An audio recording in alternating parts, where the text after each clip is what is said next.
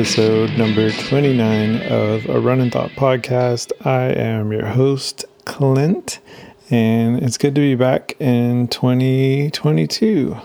I hope you enjoyed that energetic intro music. I borrowed my son's drums and recorded rhythm guitar with uh, Gretsch Hollowbody and did lead and bass with a downtune and octave downshifted Telecaster.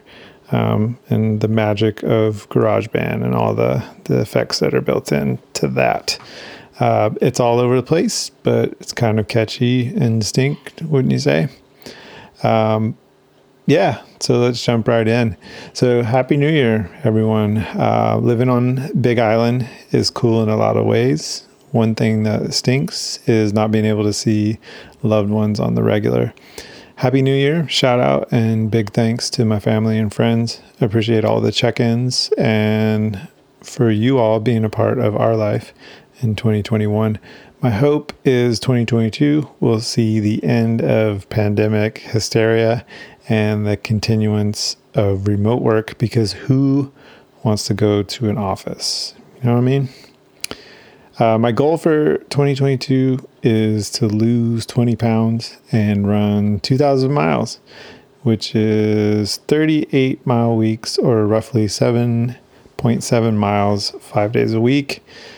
So that's 8 times 5 times 52 weeks in a year, 2,080 miles, I guess, which is what I was doing uh, essentially to train for the Georgia, uh, for the Georgia Jewel. 100 miler um, back in 2019.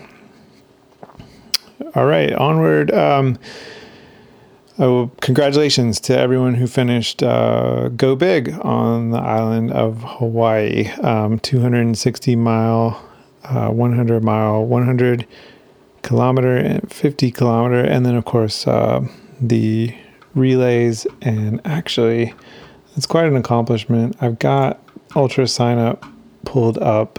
Um, as you can imagine, there aren't a lot of people that finish those long distances. So I'm just going to take a quick couple minutes just to shout out and congratulate um, for the 260 miler uh, John Wright from Portland, Oregon, um, with a time of 74 hours and 52 minutes.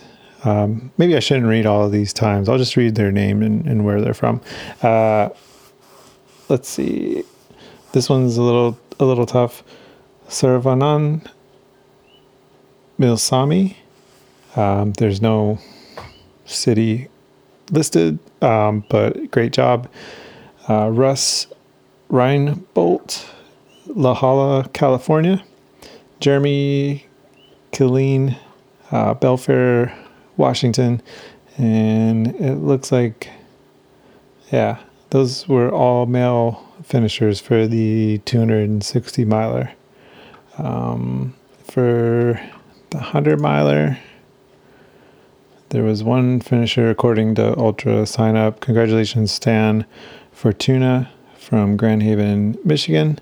74 years old, um, finished a 100 mile race. So uh, what am I doing with, with myself? What are you doing with yourself, people listening? Um, 74 years old and finished in 31 hours and 35 minutes, 100 miles. Um, for the 100 kilometer, congratulations, Patrick Howell. Uh, from Wrangell, Alaska. And then for 50K, congratulations to John Lee uh, from Johns Creek, Georgia and Lynn Maddox, and um, there's no uh, city listed for for Lynn. All right, but yeah, so congratulations to everybody, and then all of the the relay participants.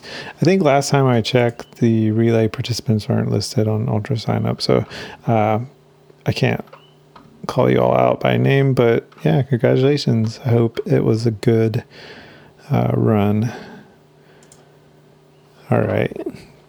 So Hawaii oh, is, yeah. So now is the time on uh, a Runnin' Thought podcast where I run down uh, upcoming ultras on the island of Hawaii. I try to limit it just to Hawaii Island because that's where I am. Um, and if I did Honolulu, I would probably never finish because there's so much stuff going on uh, there and, you know, on other islands as well. So, yeah, let me um, actually do my job. I've been, it doesn't seem like it, I'm sure, but I actually tried to prepare more for this podcast than I have uh, in the past. I've been, um, sort of going through and and writing down some uh, kind of a script for this episode. But man, I am still a little disorganized. So I'm actually on Ultra Sign Up right now, and let me go ahead and do a search.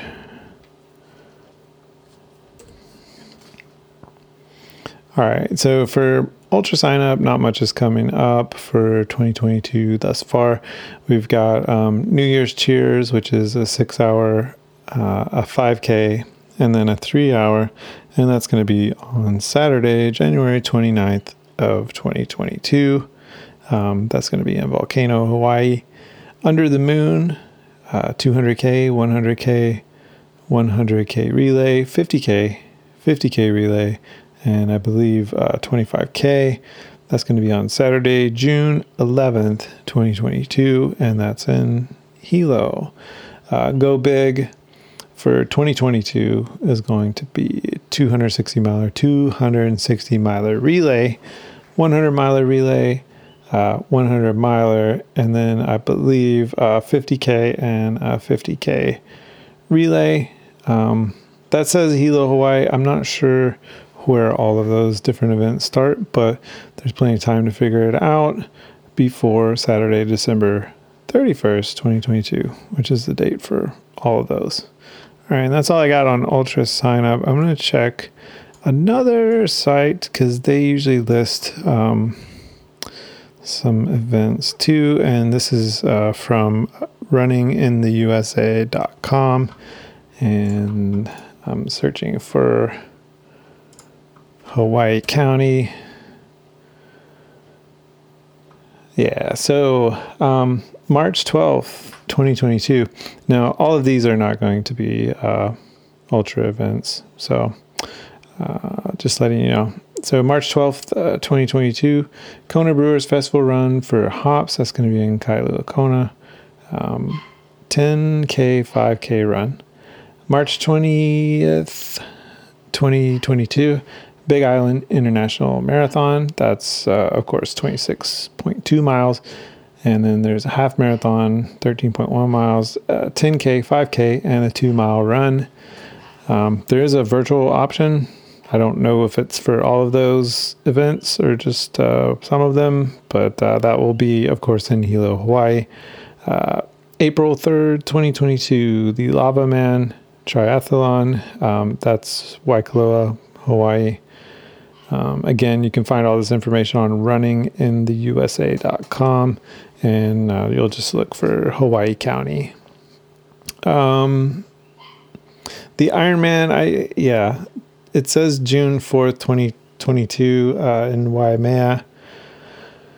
Uh, Under the Moon, I think I already read that from Ultra Sign Up, so let me let me just read it again because maybe I didn't. So uh, June 11th, 2022, Under the Moon. That's uh, 200k, 100k, 50k run in Hilo, and then uh, finish in Waimea. Um, June 11th, 2022. That is also Under the Moon.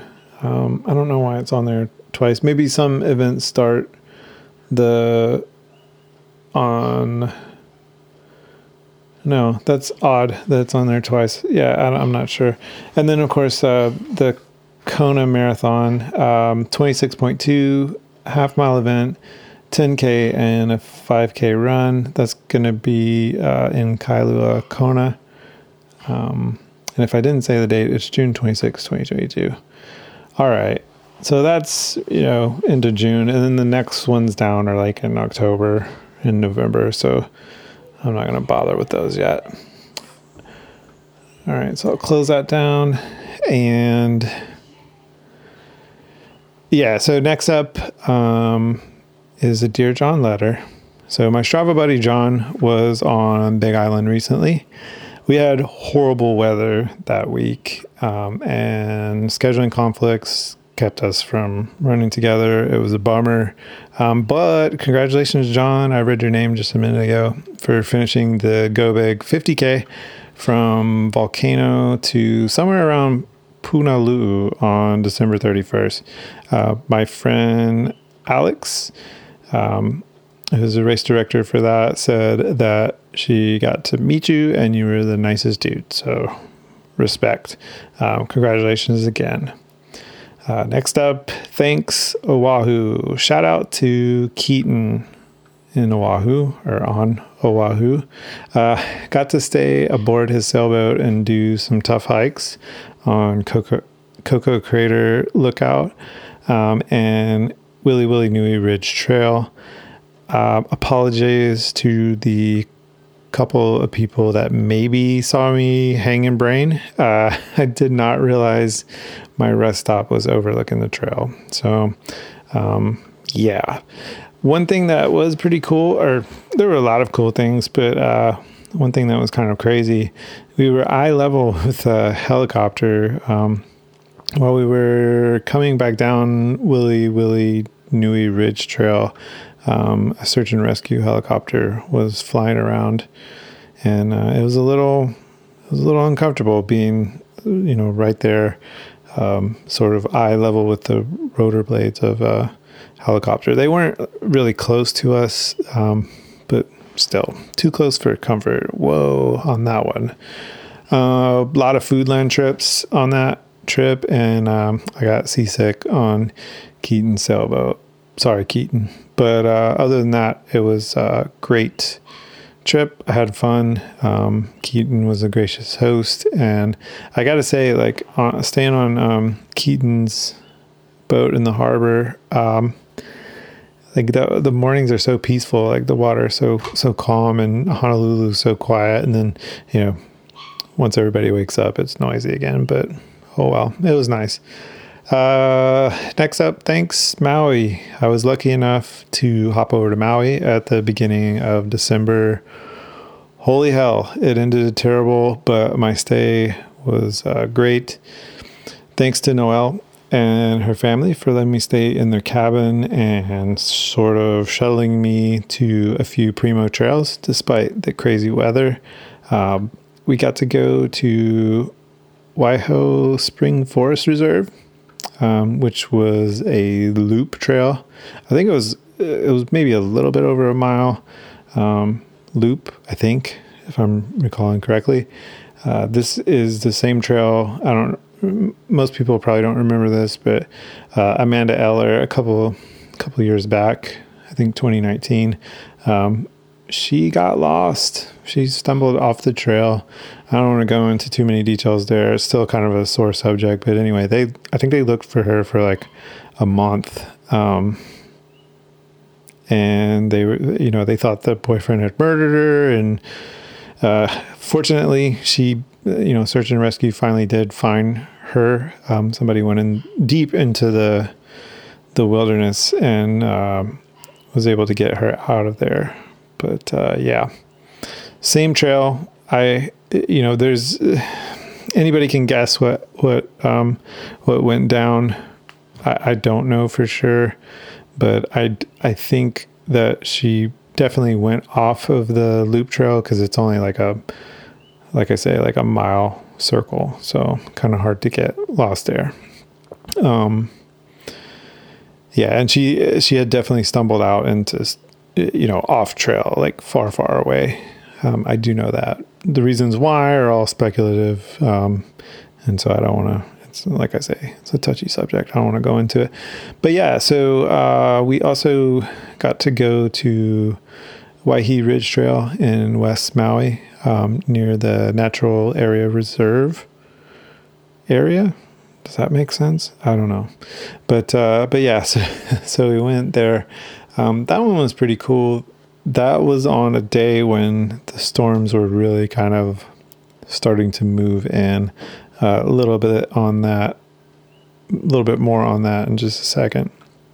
Um, we try to do Haleakala. Uh, thanks again, Noel, for uh, taking me up. Even though when we went through the gate, the uh, ranger let us know that the road was closed seven miles from the summit. Um, we still went up anyway, just because I wanted to, and Noel is so nice. Um, but of course, the road was closed, so we did turn around and come back down um, without going to the top. Bummer, but I think winds got up to like almost 100 miles an hour, or maybe they got up to 100 miles an hour um, that night.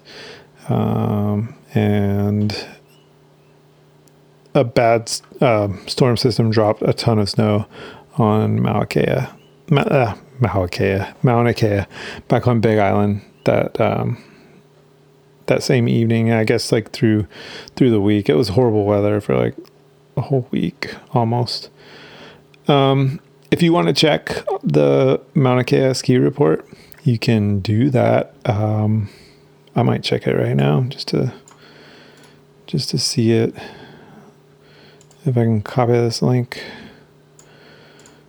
For some reason, nothing wants to work when I really, really need it to. But yeah, so you can uh, go to www.snow-forecast.com and um, you can search for Mauna Kea, or you can just do a browser search for Mauna Kea snow report. I'm going to check it right now, and I'll let you know uh, as of the moment of this podcast and me talking right now what the snow report says.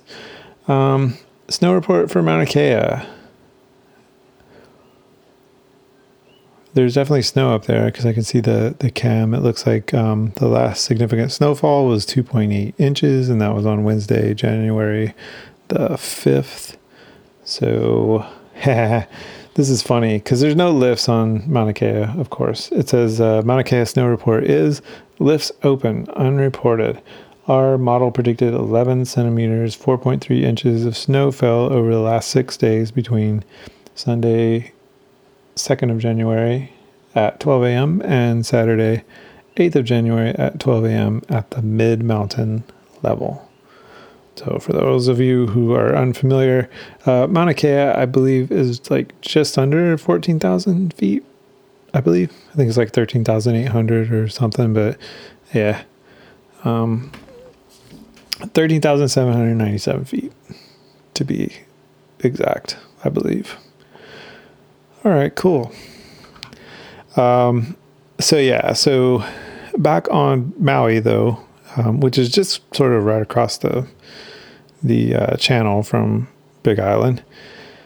There was wind and rain everywhere, uh, trees down, power outages, including the airport. So as I was um, being dropped off at the airport, the power was out there, and um, the generators weren't working and i'm not sure if the generators ever worked or if the power company was able to, to get power restored but it, the irony was i was sitting in security line for probably about two hours i would say and we're staring at the train station which is right across from the um, security area at the airport and it had power the whole time and I think the parking lot also had power on its lamppost. I think I may be misremembering, but yeah. So everywhere everywhere had power except for security. The and um, yeah, shout out to the nurse from Oahu who helped pass the time in the security line with uh, some funny conversation. Um, we talked about um, sort of sort of glory days. She used to do triathlons. She was a triathlete, and then um, of course I used to do way more long distance running than I'm currently doing right now.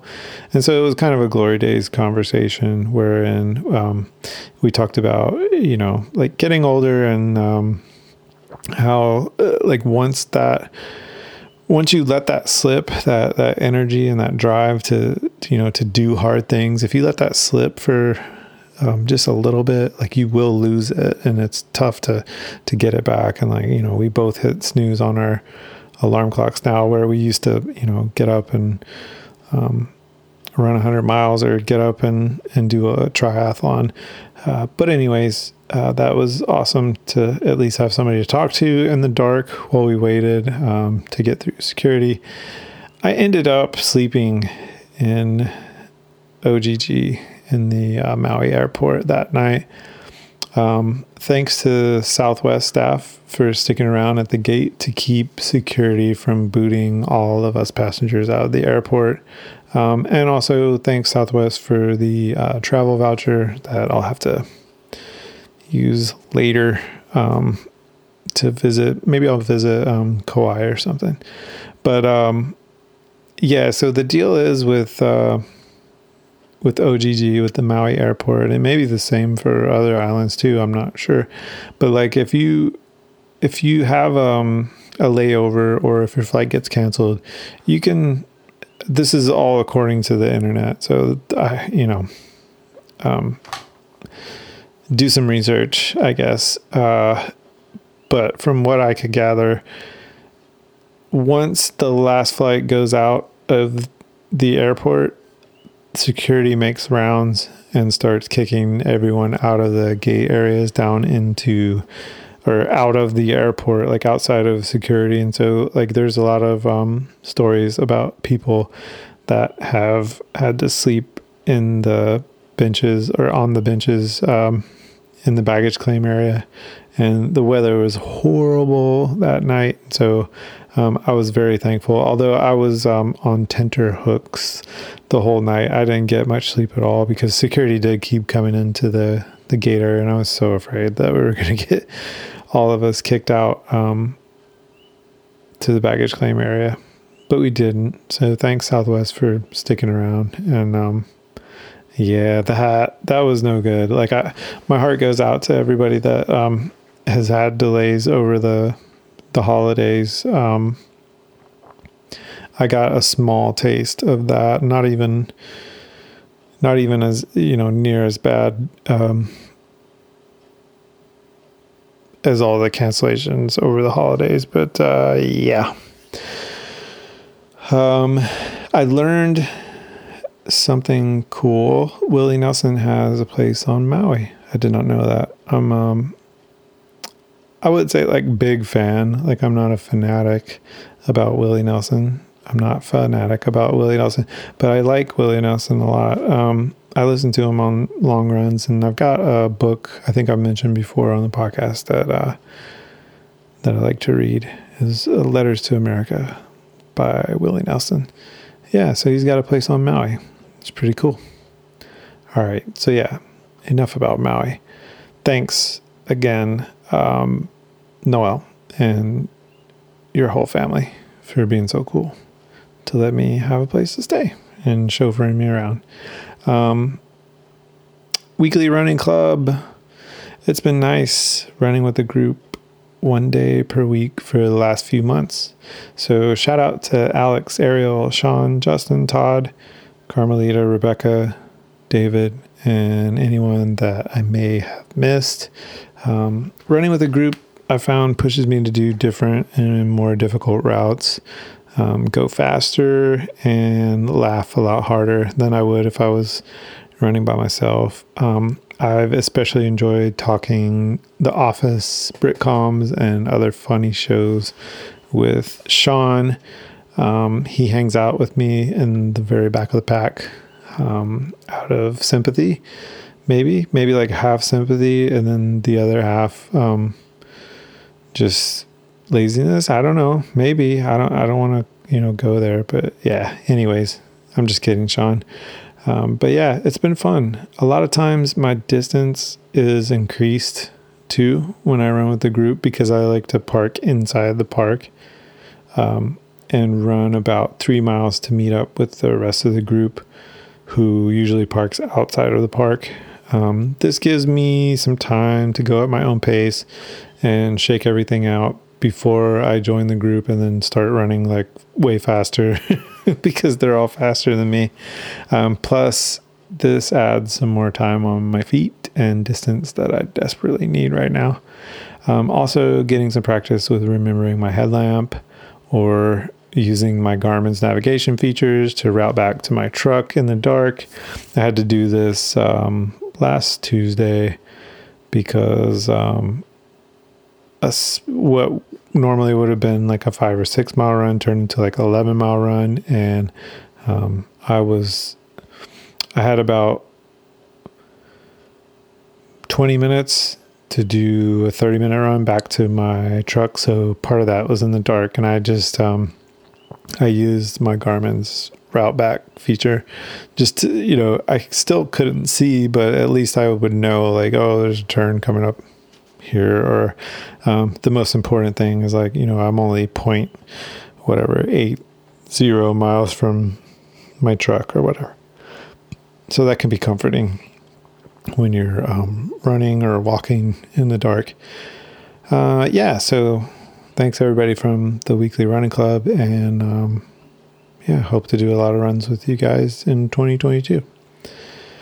Uh, moving on, 2021, uh, as it happens this time of year, or actually more last month, end of last month, Strava started sending out the year in review reels uh, highlighting users' achievements in 2021. Mine was just a barrage of lowlights, as it's been, uh, let's say, a lazy one. So for uh, 2021, uh, my total distance was 794.1 miles. Uh, just for some context, the year prior, um, total distance was 1,318.2 miles, and even 2020 was sort of a lackluster year.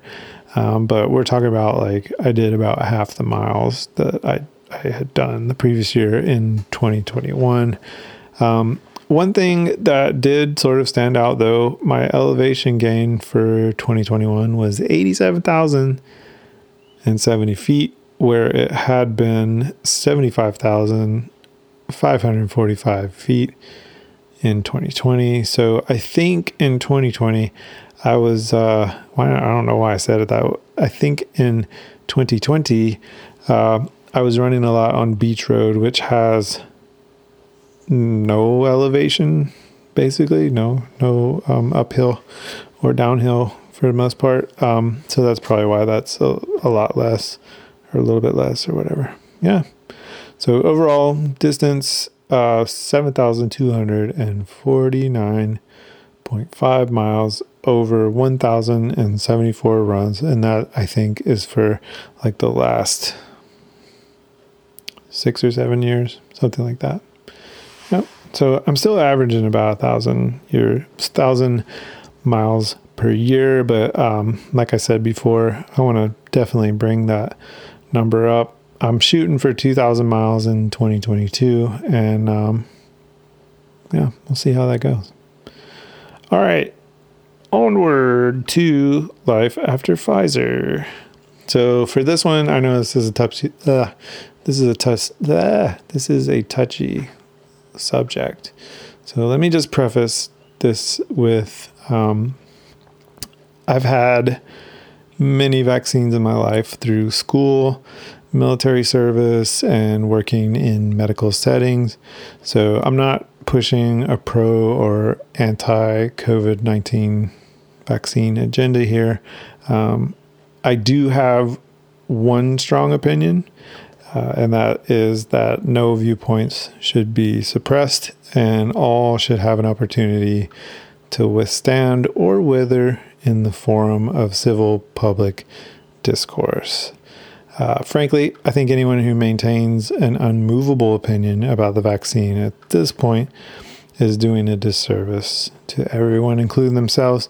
And to be honest, I really hope that therapeutics will become the mainstream effective treatment because who really wants a bunch of booster shots or a lifelong relationship with drug companies? I digress. It took me forever uh, to get vaccinated because of past adverse reactions to a Hep booster that I had um, that resulted in deafness in one ear and facial numbness for a day or so. Uh, that was pretty scary. I did end up getting my first and second COVID 19 jabs in November. Um, I can't recall any acute response, like uh, headache or nausea or anything like that, um, other than fatigue and sporadic head and neck aches that weren't like at the time, they weren't really acute, but over time, like I would have these sporadic, or I have had sporadic head and neck aches and little bouts of fatigue. So I have developed a tightness and clicking in my right knee about a week after the first jab. Um, being an unlucky 80s kid, I got chickenpox before the vaccine existed for chickenpox. This made me su- uh, susceptible to shingles, which uh, came on in the gnarliest way um, a few years ago, which was not super. And then in the past two weeks, um, so this is like about a uh, little over a month since I got my second Pfizer dose. Um, I've experienced a very mild recurrence of that, which has been more visually startling than uh, uncomfortable for me. There's sort of a spiky feeling that anyone who's had nerve pain um, or neuralgia knows about. The biggest thing that I've experienced uh, is fatigue. I don't know if this is related to the vaccine, but um, I found a couple of items interesting. The first one, um, again, I'm not trying to, to push any agenda, but I'll I'll give a couple. I'll give the official CDC take, and then um, a couple of other things that I uh, that I picked up. Uh, okay, so the JRE podcast with um, Dr. Robert Malone, MD, who is the doctor that patented mRNA therapy. You can find that on Spotify, and I may just uh, post these links to um, a runandthought.com. Um, I'll have to do that after I record this, which will be fine because you probably won't hear this until after I make those edits anyway. So, eh. Anyways, uh, Dr. Malone also has his own website, and you can find that at um, rwmalonemd.com. And also a JRE podcast with Dr. Peter A. McCullough you can find that on Spotify. Um, and then conversely, uh, some alternate information. Uh, these are coming from PubMed articles on arthritis and shingles post mRNA therapy.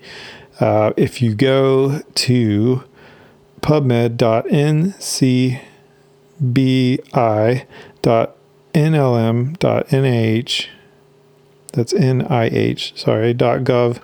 And then um, the first, you'll uh, do a slash and then 340333732. And then the second one, all the other stuff is the same pubmed.ncbi.nlm.nih.gov 342 22134. And so basically, the um, the podcast will all say that there's a possibility that the arthritis and the recurrence of the um, shingles symptoms uh, could be caused by the the vaccine, and then the PubMed articles basically say, you know, it's not certain that either of these could be caused by that. So um, you figure out what you want to believe. But I know for uh, for me personally, I did start noticing these symptoms after I got my second um, dose of the vaccine. All right, but enough on that. Um, last Sunday, this may be one of those one of those times, but freaking a, my head hurt like so bad. I woke up and my head and neck were killing me, and I'm not sure if I slept wrong or what. Um, sometimes I fall asleep watching your mom's house podcast. Uh, I like to watch it on YouTube versus just listening to it on Spotify or whatever. Um, especially when they do the TikTok rundowns. So Um, but anyway, sometimes I fall asleep with like more, you know, too many pillows under my head, and uh, I'll wake up with like a crick in my neck. But that day, I woke up with my head just killing me. Uh, I tried stretching, drinking caffeine in the form of uh, coffee, going for a run, which sort of turned into a long hike um, because it hurt to to actually run. I felt like I was bouncing my brain around. Um, I thought that would cure it for sure, but it didn't help at all. I felt so sleepy uh, after I did that hike. Um, I tried a hot bath with uh, some Japanese bath salts, pressure points, hydrating, and finally I gave in, just took 200 milligrams of Advil and uh, turned in early, which worked. I woke up the next day with no headache, so that was awesome. Um, according to WikiHow, www.wikihow.com slash get dash rid dash of dash a dash headache. These are 21 ways to get rid of a headache. I'm not going to go through like the whole the whole thing. A lot of um or i won't go through a whole descriptive um, paragraph for each one. You can kind of do your own research. A lot of these are sort of no no brainers no pun intended. But uh, yeah so 21 ways to get rid of a headache. The first is caffeine uh, cold pack, warm bath, dim lighting, meds, meditation slash yoga, acupressure, lavender oil placed on the upper lip, uh, weekly massage, chiropractor, osteopathic manipulative treatment, acupuncture. I said acupressure before, but this also lists acupuncture, um, hydration, no alcohol, breathing exercises, sleep more, avoid trigger foods. Example would be chocolate, and there's a bunch of other ones you can you can read on that WikiHow page. And then finally, exercise. Those are the methods that they gave. And then number 21 was like a, I think it was like know the know what what different pains in different parts of your head mean, basically. Um, yeah. So there you go. I hope that you don't ever wake up with a headache that you have all day. But if you do, now you've got 21 things that, or at least 20 that you might try out. Um, all right. So switching gears, um, I read a website, I guess. Um, this is actually, uh, I think it's a, a, thesis, a thesis. It's a collaborative work um, from Harvard uh, the page is titled Biomechanics of Foot Strikes and Applications to Running Barefoot or in Minimal Footwear. And this is a collaboration by Daniel E. Lieberman, um, Madhusudhan Venkadesan. I probably said that wrong, sorry. Adam Daoud, William Werbel. Um, and that's out of Harvard again. The website uh, is not on a secure page. I think this is a, a fairly older study, maybe from like around 2010 ish, maybe. Um, but if you want to visit, just you know, be be aware that it's uh, HTTP and not HTTPS. Uh, so it's uh, barefoot running all one word, uh, dot fas dot harvard dot edu. Uh, and this one, um, I was sort of distracted while I was reading through it. Uh, I was watching, well, I was watching a lot of things because it took several days for me to like even get through this, probably because I was distracted doing other things. But one of the things that I was uh, looking at at a certain point were, was um, videos of kid drummers, and it's amazing. Um, I saw one where Dave Grohl sent a message to this uh, Japanese kid. I think their name was Yoyoka. Uh, before she played on the Ellen Show. Um, I think she played the Pretender, and as far as like just technical uh, um, was just perfect. Like the dr- the drumming was perfect, um, and then for for her age, that made it even more amazing. Um, this other video I watched was like a a ten year old kid who absolutely slammed on. Um, it was playing with a ACDC cover band. It was just rocking out on the drums, and so it's uh it's amazing what people can do. Um, but yeah, so I was thinking that and sort of like switching back and forth uh, to reading the study.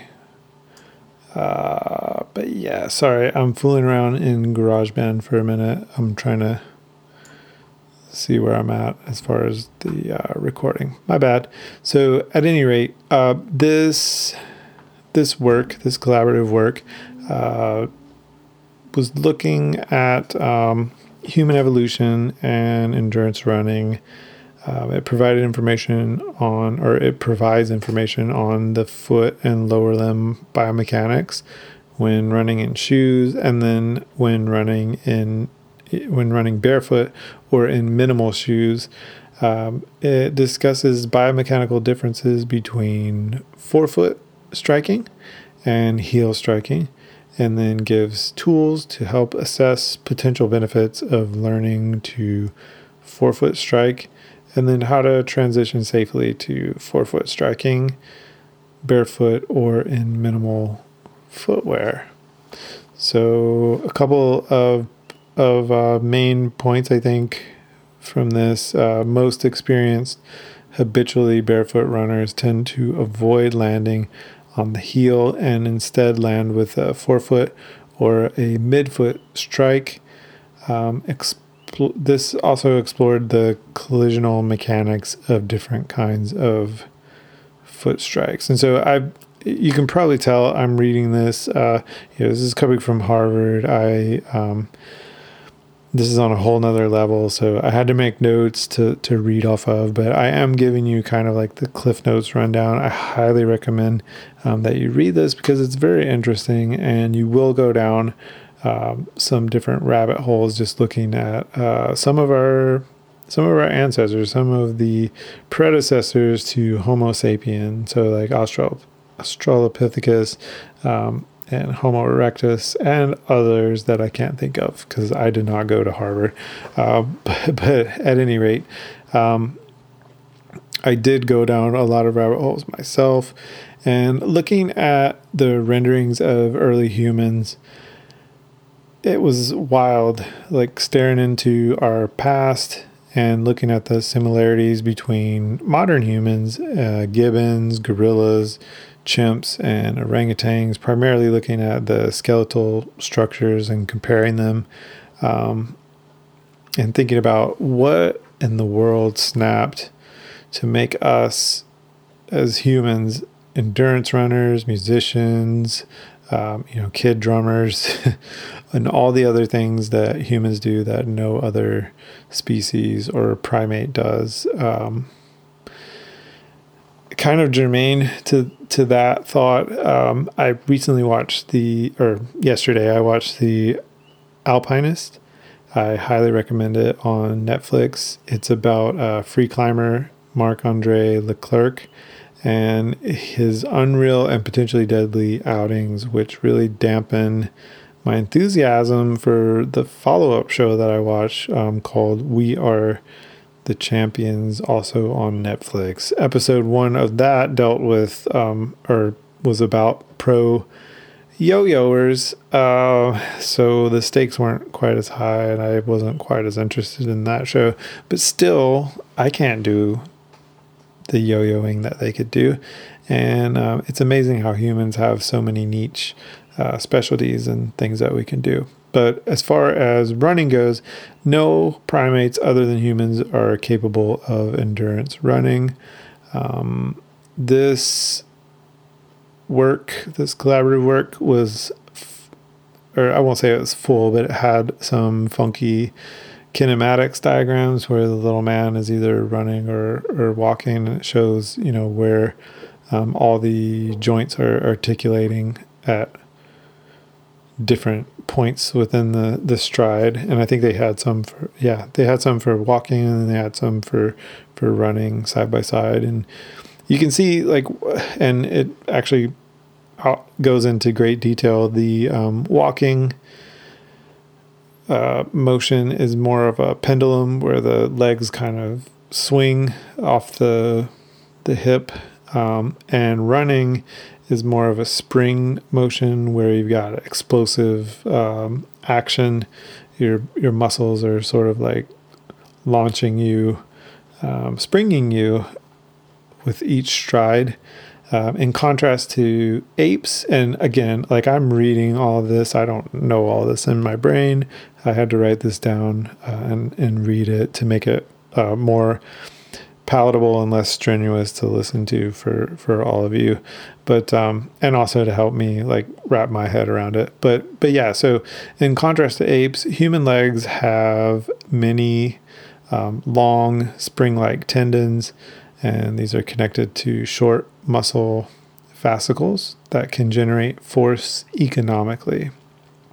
Um, Fun fact the Achilles tendon was absent in Australopithecus and originated at some point after 3 million years ago, probably in the genus Homo, which is we're, we're part of that genus.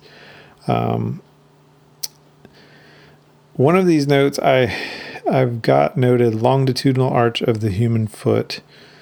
Oh, yes we have a longitudinal arch uh, in our foot, and this provides support, but also provides a spring action. So that's um, something to know. The human cost of transport is essentially flat at endurance running speeds. And so, what um, the reason I noted this and highlighted it was from what I could gather from how I interpreted it, it looked like at a certain point, endurance running actually, there's diminishing returns on walking where you should probably run because you'll your your body's going to be more efficient. It's going to use less resources than if you would try to walk that same amount of time or that same distance that's how I understood it. But you do some reading yourself and, and figure out if that's what it means to you. Um, humans increase our speed during endurance running mostly by increasing our stride. I did not know this. Um, the stride length rather than the rate. So the way that I usually run endurance races or endurance running is I do take more steps. So I am running slowly, but I'm doing more steps. So I've been doing it wrong all this time. So I'm going to try to work on increasing my stride length. Um, I'll do what I can. I'm only five nine, so it's not going to increase that much, but um, I'll see what I can do. Uh, relatively long contact times may be advantageous for endurance running, because the inverse of contact time has been found to correlate across species with the energetic cost of running.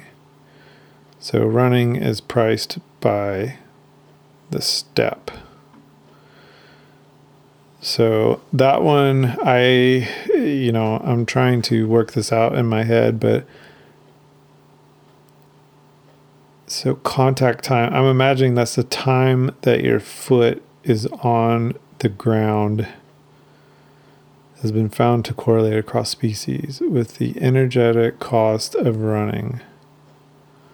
Oh, okay. So it's saying the opposite. So the more time your foot is on the ground, you're you're using up more energy. It's costing you more because running is priced by the step.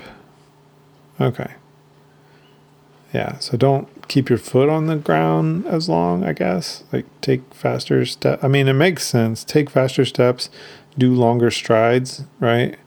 Um, that that's kind of the formula for for going faster. Um, Oscillating long legs increases the energy cost of running in proportion to the limb's mass moment of inertia.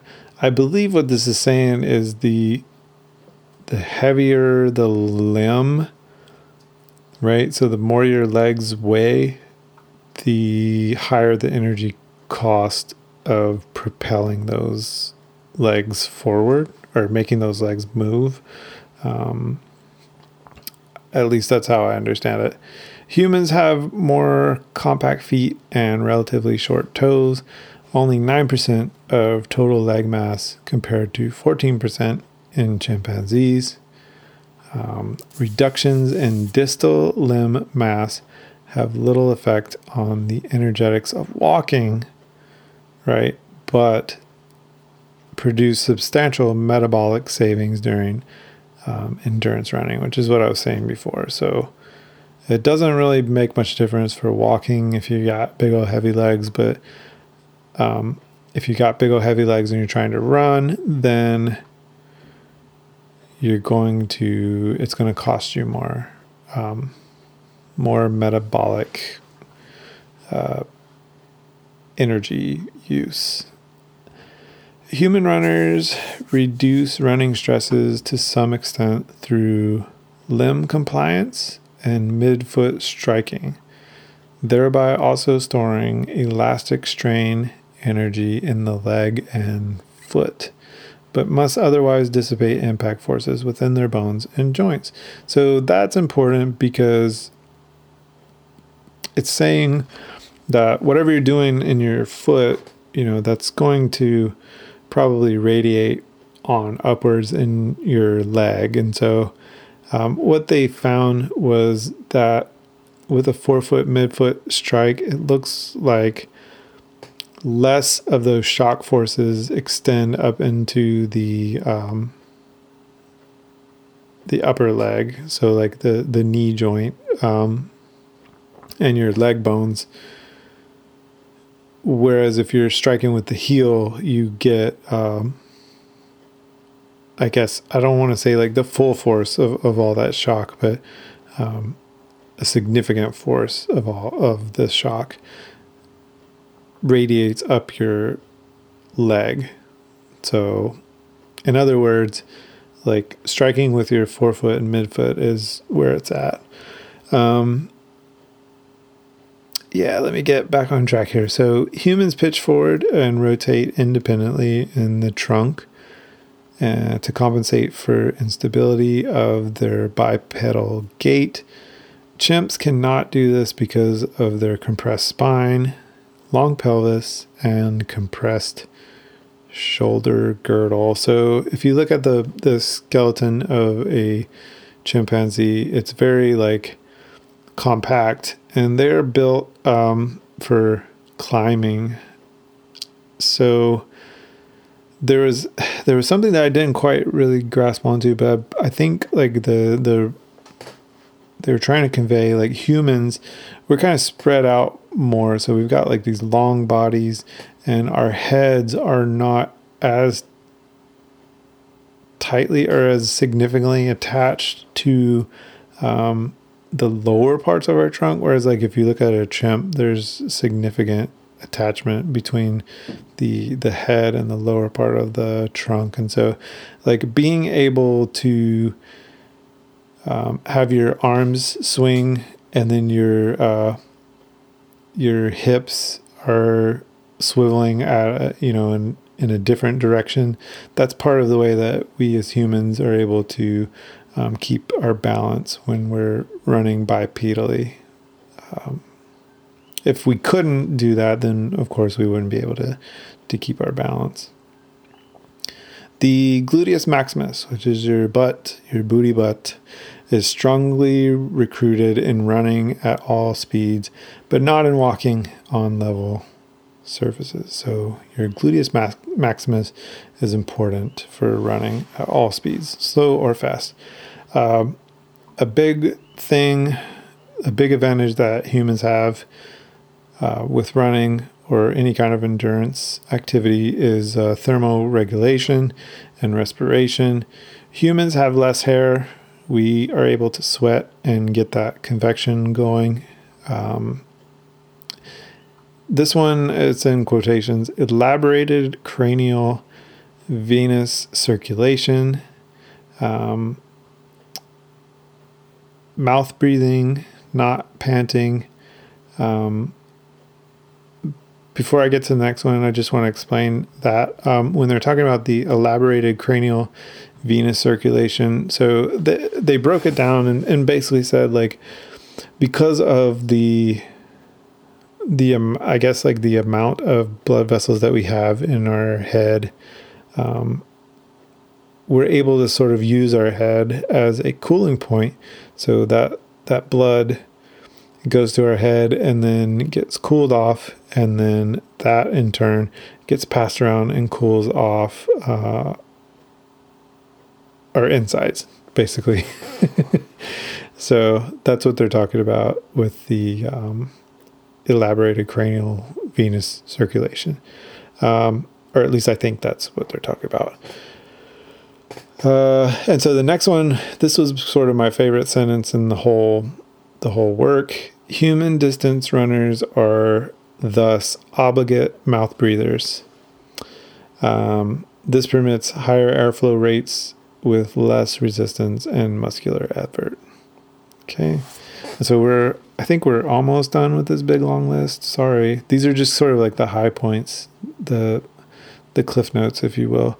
So endurance running probably originated with the Homo genus, but there's no feet, like they haven't found f- foot bones, and only a few cranial remains to to prove this or to try to support this.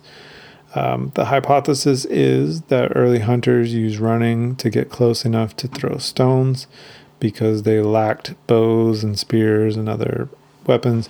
They may have run some animals to exhaustion um, because other animals lack the ability to, to sweat and to thermoregulate. So, you know, like in 15 minutes, you can run down a kudu and um, have it for dinner. So that might have been what what the reason why humans started running. Uh, could have also been a means of spotting um, carcasses at a difference, uh, at a difference, at a distance, uh, and being able to run to those to scavenge uh, bone marrow, brain, or other tissue before other scavengers got to it. So it notes in the uh, the article or the the the work that hyenas um, and wild dogs do this currently by smelling or seeing vultures circling over something, and then they they mobilize and run to that um, carcass, I guess. So. Um, sorry about that big long list, but those were sort of the more interesting points that I found. Uh, no studies have shown heel striking causes more injury. Uh, around 30 to 75% of runners get repetitive stress injuries each year, um, which may be due to heel striking, but not necessarily. It's not proven as of the time of this um, this work was published. Modern running shoes were invented in the 1970s, presumably barefoot sandals or moccasins or running flats were worn um, before that. Uh, I guess you wouldn't really wear barefoot, but, but you get what I'm saying. Um, the conclusion or hypothesis was that until recently, most humans had much more varied gaits. Sometimes they landed on their heel but more often they were midfoot or forefoot striking. Um, they suspect that forefoot striking was most common. Uh, also, they hypothesize, and there's anecdotal evidence that forefoot or midfoot striking can help avoid and or mitigate repetitive stress injuries, especially stress fractures, plantar fasciitis, and runner's knee um, they do emphasize that this is a hypothesis. It's yet to be tested, and there have been no direct studies as of the time of this uh, being published uh, on the efficacy of forefoot strike running or barefoot running on injury. Uh, so the the site itself has some cool side by side videos of shod or um, with shoes on uh, versus barefoot strikes with force times body weight waves, and so you can see sort of like the force that's exerted um, with each stride. There's also side by side images, uh, descriptions of heel strike and forefoot strike. Um, I actually today I was inspired by by this. I decided to try out barefoot running uh, at Volcano on a trail that I I frequent there, um, which is partial uh, sort of soft soft ground that goes through a um, ohia forest, and then um, part of it goes over uh, a old lava field. I gotta say, I you know, going up to the Volcano today, I was so excited. I was giddy as if, uh, you know, I was trying out a new pair of uh, shoes for the first time. Like I was so excited uh, to get up there, and and I had, you know, preconceptions of how this was all going to play out. I, you know, of course, kept my shoes on until I got out of um, eye line of any spectators and once I was out on the trail, I went ahead and took my shoes and socks off and then tried to run for a little bit. I, I ended up not running at all. Uh, it was so painful on my uncalloused feet that uh, I could barely walk. Like my, I slowed down so significantly. Um, the you know after a couple steps, I just I put my shoes and socks back on, and then once I got into the forest area, I thought about trying again. So I took my shoes and socks off again, and I was walking on the, you know, sort of the softer dirt um, part of that trail.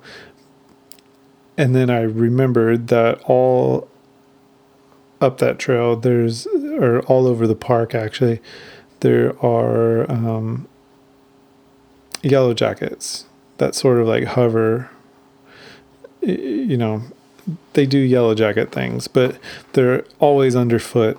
And so I didn't really feel like getting stung by a yellow jacket and then having to, to deal with that. Um, so I put my shoes and socks on and then I just completed the rest of my, my activity with the shoes and socks on. But what I'm going to do, um, I'm going to try to maybe build some calluses up on my foot. I'm not I mean, I don't know what what this what will happen here, but I, I don't.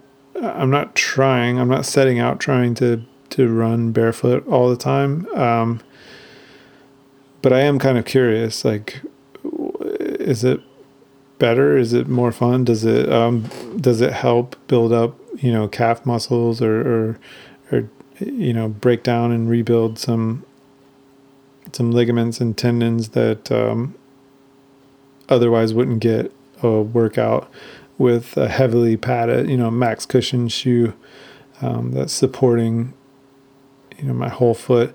So I'm gonna try to. I know that's never a good sign when somebody says they're gonna try to do something, but uh, I'm going to take some steps to see if I can build up uh, the calluses on my foot, and so make it maybe a little bit more of an option. I probably won't run all, I mean, I definitely won't run all the time uh, barefoot, I don't think, but um, it'd be nice to, to do it every now and then and, and um, sort of get my feet toughened up. Because um, right now they're baby feet, they're very soft and very sensitive uh, to the ground. It was a little much on me today. But yeah, so uh, I've got this uh, thing I don't know quite how to explain it. If you know what it is, then you'll know what it is. Uh, but it's I got it at H Mart in Atlanta a long time ago. It was in the section of H Mart where it's not a grocery store. It's just all these different contraptions from uh, Korea, and this thing is supposed to be like an acupressure pressure um, foot. Uh, I don't know what you would call it, like foot massager or foot thing, but all it is, it's just a sort of a plastic rectangle, and it's got all of these points that jut up out of it. Um, and so it's it's kind of like think of a bed of nails. So it's kind of like that, but it's all made out of uh, this fluorescent yellow plastic. And if you stand on it barefoot, it hurts a lot.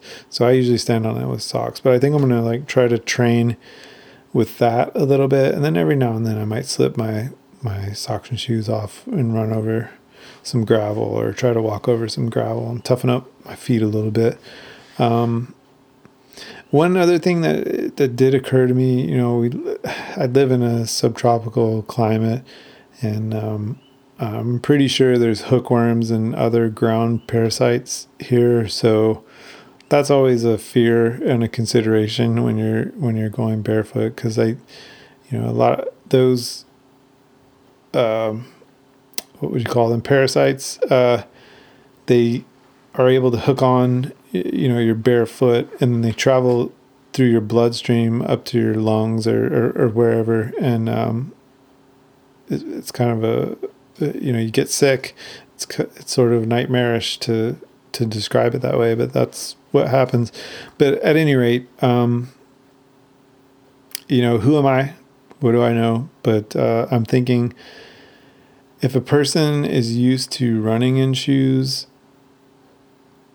like just stop stopping the use of shoes could could be bad. Um, one thing that came to mind, um, I recently was reminded of, you know, like Indian, African, and um, uh, Asian tribes, like uh, the Padaung tribe in Myanmar, or the uh, tribes in Africa that wear the rings around their neck, and so.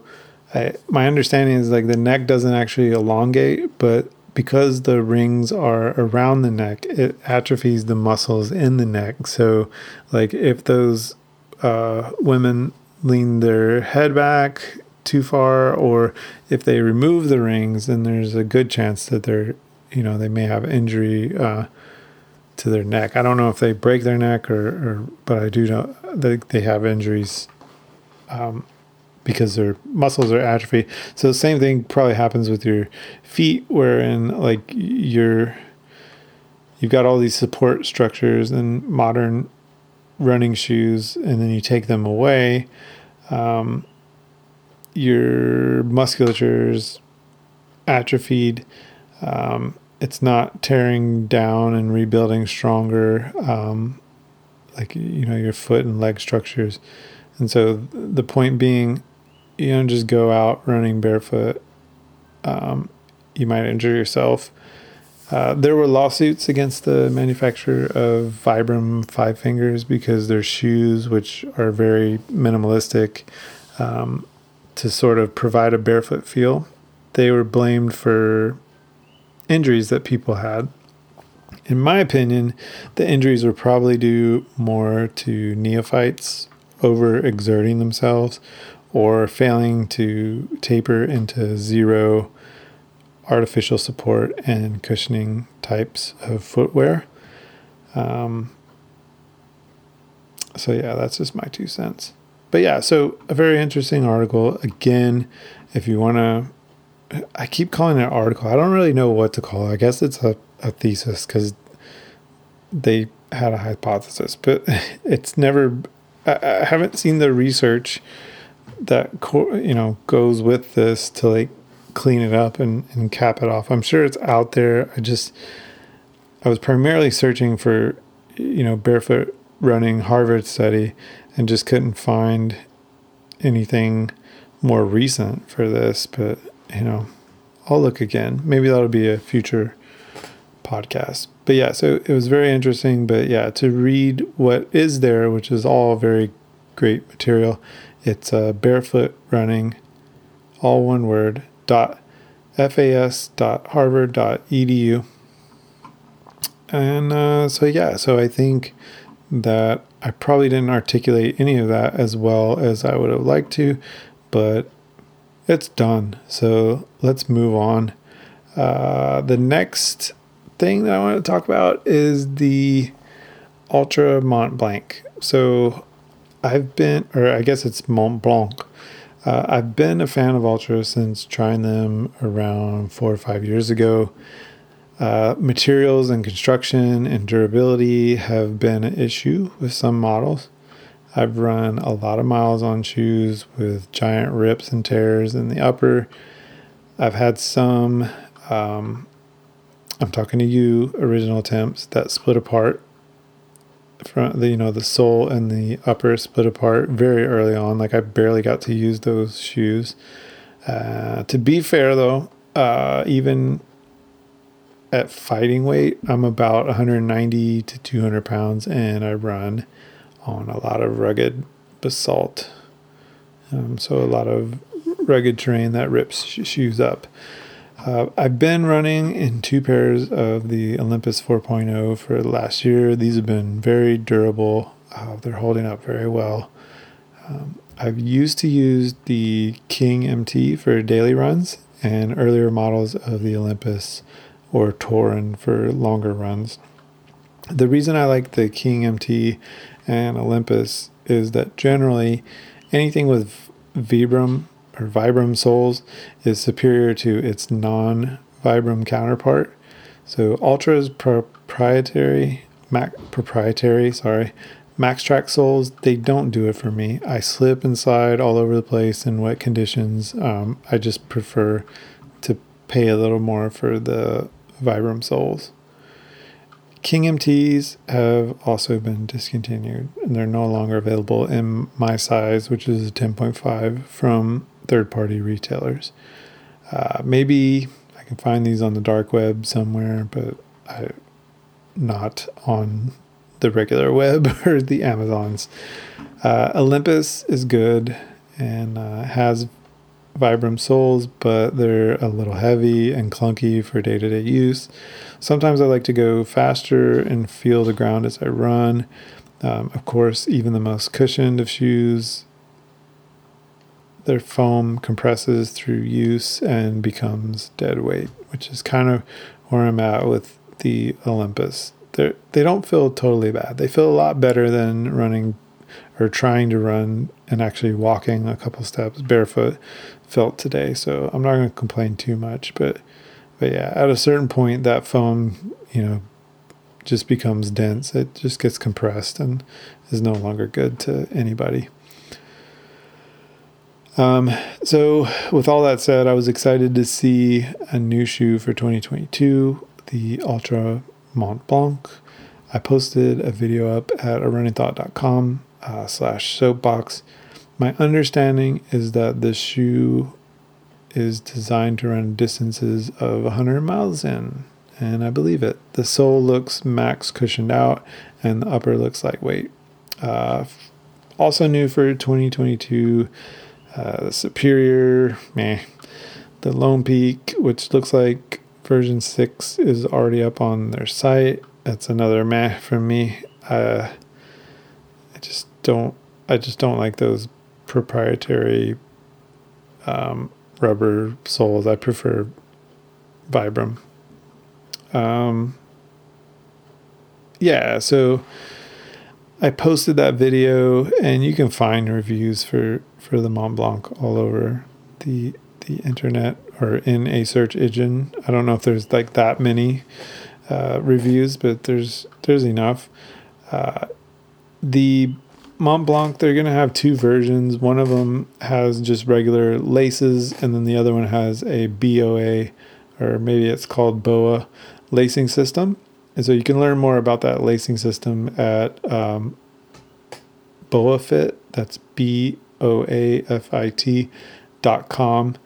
Um, to my knowledge, the regular lace version will be released um, around March and then the BOA model be released like later in the year, but I don't know that for sure. In my humble opinion, I can totally see the BOA systems laces and dials popping or breaking.